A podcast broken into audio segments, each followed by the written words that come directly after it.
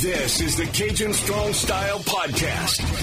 1037 The Game's exclusive pro wrestling podcast. Making his way to the podcasting ring. Hailing from the heart of Cajun country. It's me. It's me. It's the world famous CD. Let's ring the bell and get this party started off right. And welcome everyone to the Cajun Strong Style Podcast, episode number 51. And we got a little bit of another mini episode because I was going to do nights one and two of NXT Takeover, but you know things happen. Wasn't able to watch that in its entirety, at least not yet.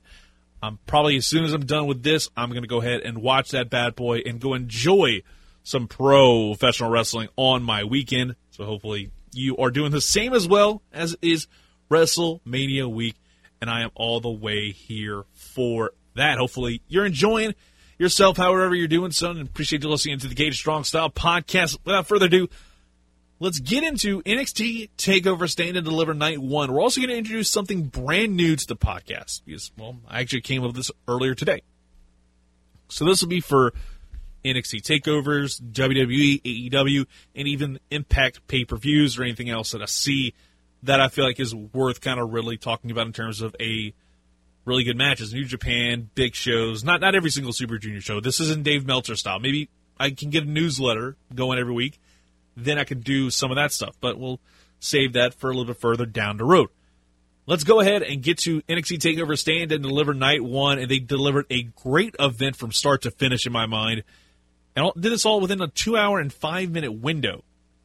First off, full disclosure, I watched this on Peacock on the replay. I was originally wanting to watch it like last night, but just couldn't. My I was just dead tired. By the time I got back to the humble abode, so hopefully, you know, I'm able to kind of bounce back and really get things going. Meanwhile, let's kind of start things off with the match between Kushida and Pete Dunne opening up the contest, and this was one hell of a opener. First off, love the set for NXT Takeover. The Skull Minitron, a great visual. Right off the bat, I was just hooked, and the opener really helped matters. Just absolutely love this. Dunne and Kushida start off with a nice test of strength here. It was straight into some really good catch wrestling. If you love technical wrestling, this was an absolute banger of a match.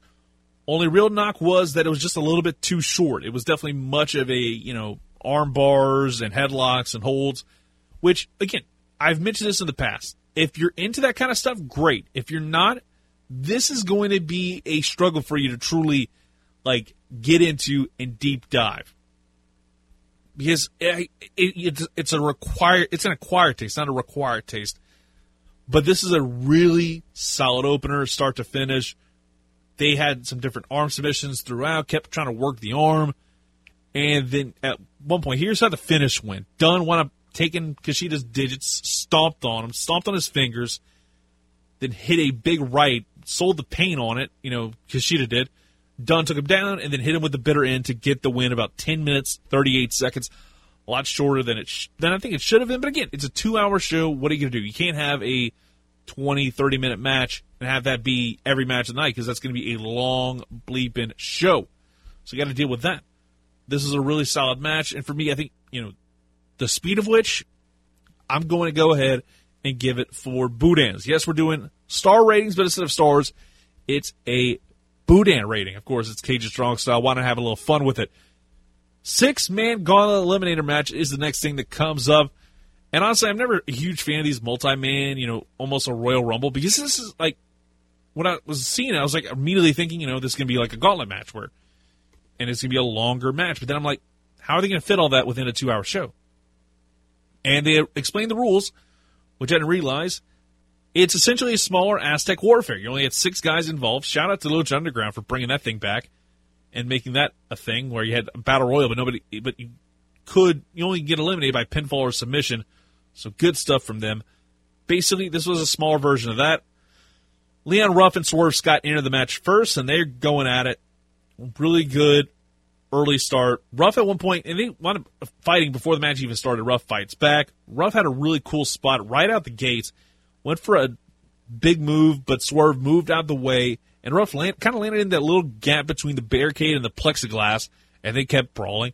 Eventually, they finally got in the ring. It was a really good cruiserweight type of match. And again, the crowd really helped matters the way they were cheering, getting things going. They were great. You know, it was great to see that. It was weird to see it in conjunction with the, the virtual fans, but you know what? It is what it is. We'll live. The fact we're getting wrestling and we're getting it live with fans in the stands, that's a step in the right direction. It's baby steps. But it just felt like some return to normalcy. Some form of normalcy was back in pro wrestling. After the first four minute period ends, Bronson Reed enters the match. It gets much more diminutive. Scott and Ruff, which is definitely a big part of the story early on. Then you have Reed early on, like within the first like 20 seconds, hits the stalling vertical suplex. Ruff hits a crossbody on Scott to really leave him laying. And then Reed basically took care of Scott, squashed him like a bug twice. Ugh. And something I was like, I would have loved to see that be a finish. Something my, my dad always told me whenever you saw like Big Show or Great Khali or something like that face off against Rey Mysterio, like, why doesn't he just sit on him? That's all he would say every time he'd see that kind of match. And honestly, he never he didn't he didn't watch this. He's probably never going to watch this, but it worked. Like, he probably could have gotten a pinfall on on him early on, but nope. Not part of the story. They both try a German suplex, but nothing doing. Reed just grabs one of them and flings both of them with a double, double German suplex. Again, he had a lot of really good featured spots. It was something I, I was kind of surprised about, especially during the finish. But I was blown away by what he was able to put together early on. After the time period between entrance is done, we get the Bitcoin King himself, Cameron Grimes. He clears the ring of the big man, also kind of takes care of business. Scott and Grimes focus on Ruff. Apart from Grimes throwing money on Ruff after he got crushed in the corner, basically Grimes basically bought Scott to go ahead and say, "Hey, you're going to help me get that opportunity in night two." Dexter Lumis comes out, he makes his entrance, but then all of a sudden out of nowhere, something happens. Scott eliminates Ruff like two seconds later. Lumis cleans house, takes care of business. LA Knight makes his debut, starts talking trash as he makes his way to the ring. But Bronson Reed stops the jaw jacking and starts beating the hell out of the heel once again. These two have been feuding for a while. This is another thing that kind of threw me off. Again, this is just the fact you had it on simulcasting USA. But during the picture in picture they did, the not quite restaurant quality, I guess, picture in picture, it muted for like four or five seconds when they switched to break. It muted. It was just very weird. And again, it's something that's gonna I'm gonna get used to. But, you know, Knight gets some of his heat back and surprisingly eliminated Dexter Lumis with a quick roll up. Then the rest of the combatants basically were like, hey, let's go ahead and beat the hell out of this guy who just got in the ring and make LA Knight look even more like a geek. And honestly, I'm, I'm loving it. Because he was getting his comeuppance. Everybody started hitting their finish. And then Bronson Reed finishes it off and eliminates him after a big boy senton for the three count. Lumis then puts the sleeper hold on Knight at ringside. He goes night night. Great stuff right there. And then this over delivered for me because again, multi man stuff isn't always great, but they put it all together here. Reed shined throughout with great spots. Where Scott looked great as well. He eliminated you know Grimes with a handful of tights, and now we're down to Swerve and Bronson Reed, the colossal man himself, and Swerve City. This was so damn good. Scott wound up at one point dropping Reed almost like a power slam off the top rope. I think he got him off of the top rope. That was kick ass in and of itself. And at this point, this was the match went from good to great. And then Reed took over towards the end of the match, eventually winning after a tsunami, basically a big splash off the top rope. It's still probably the weakest match in my book because again, it's I have I just don't like the multi man matches to determine who's going to face the other guy at night two. It's it's a it's a classic booking gimmick, especially stuff like PWG or, or ROH back when they used to do two day shows. I get why they do it, but at the end of the day, I didn't necessarily need to see that. You could have had possibly, you know, LA Knight take on Dexter Lumis one on one for that fight, which then I'd be more than okay with it. It's just, it wasn't my cup of tea, but this was so much fun to watch. A battle royal that ends with Bronson Reed, of all people, winning. That was a step in the right direction. I liked it. Then we get to the NXT United Kingdom Championship, Tommaso Ciampa versus Walter. And let me just say this. I don't think I talk about him enough. Walter's entrance is absolutely the best thing in wrestling right now. It's simple, but so damn good. great storytelling throughout because Walter at one point crushed the announce table. It's not the table itself, not the entire table, but it's the board that cover that has you know NXT Takeover, Stand and Deliver, Night One, or WWE Raw. Like he just absolutely slammed that thing down on it, and that basically was the big story the rest of the way because his hand was absolutely hurting after that point. And the fact we got that, that was freaking cool. And I'm not gonna lie, that surprised me, and the way it just hit. And you know him, he's absolutely just hurting at all times. And you know Ciampa's attacking that arm, attacking that hand throughout the fight. Really solid stuff from this point on. Hard hitting as hell. It's exactly what you expect from these two. You know, Ciampa at one point hitting the air raid off the rope during the. Eh, actually, no, he just did the air raid, not on the rope. He did it later on off the second rope for two, which was amazing. They just went all out here. But Vader retained. Uh, Vader, listen to me. Walter retained after a really big, just old fashioned chop with the bad hand, and then just he just landed on him, and that was it. Three count. Loved this match. Fantastic finish. Puts over Walter huge. And I, I again, it doesn't look forced a pinfall. Cat was knocked out. He already had his hand just hurting beyond a certain point. So he's like, I need to go ahead and get out of here and rest up. And it's like, because I've got another match tomorrow on NXT UK. The, the fact they did all that was amazing. This was a really good 16 minute contest. I give it five boudins. It might be the more controversial rating we have, but five boudins got to go to Tommaso Ciampa and Walter, a instant classic. Then we get to Taya Valkyrie, a video package for her. Now she's called Franky Monet, and it's F R A N K Y. I thought that was kind of weird, but it was pretty cool to see that. But I can't wait for her to be a featured player in NXT because she is going to be a star. I think in about three, four months. She won't be champion for a while, but she's going to be somebody to definitely watch. At least this is what I hope. Hopefully, it's not a LA Knight type situation where they've already made him look like a major geek. And then we get to the NXT Tag Team Championship match. It's a triple threat for the vacant tag titles. MSK versus Grizzled Young Veterans versus Legado del Fantasma. And Legado del Fantasma was getting over a lot of people. They had to pipe in boos because apparently they're the coolest guys on the roster, according to a lot of people, which honestly I can get. But at the same time, MSK has proved themselves to be probably the most over tag team right now. It was so good here from start to finish. I mean, if you love like these X Division, you know, car crash matches, this was for you.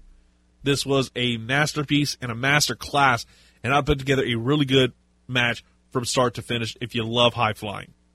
So much happened here, hard to keep track of throughout this match. I'll go ahead and kind of pull up some quick thoughts I had on that. You know, so many double drop kicks and double team moves.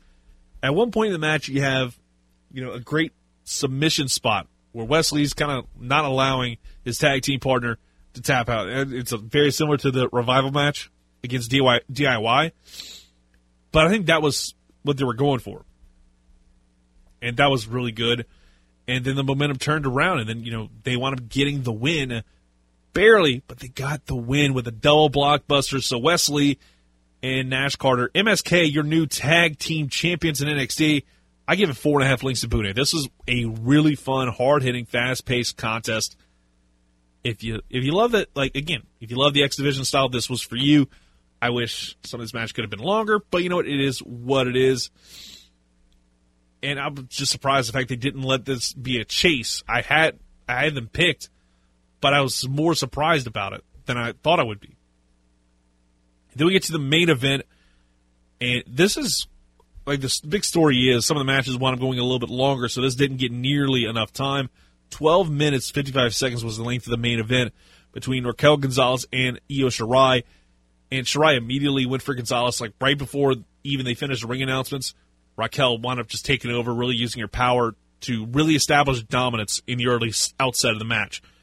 Dakota Kai eventually was ejected from ringside pretty quickly after she had some little inter- interference.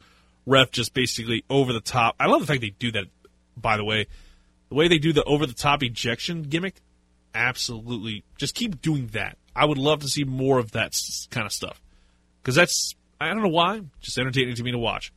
But hopefully you've been enjoying some of these matches that WWE's been putting together, especially in the black and yellow brand. They've had some bangers. And this one was no different. So crazy to see some of the spots they were doing. Even Io Shirai wound up jumping off the top of the skull set, crashing down on Gonzalez. And the fact they had like about 50 replay angles of that put over this match even more in my eyes. And again, maybe I'm just thinking about it a lot more as a fanboy, but damn, if I wasn't sports entertained there. One point, they, and they go back, and again, every angle made it look like she fell like 30 feet when it was more like 20. Great touch putting out all those replay angles because I'm sure they are going to use those for montages down the road, but so cool.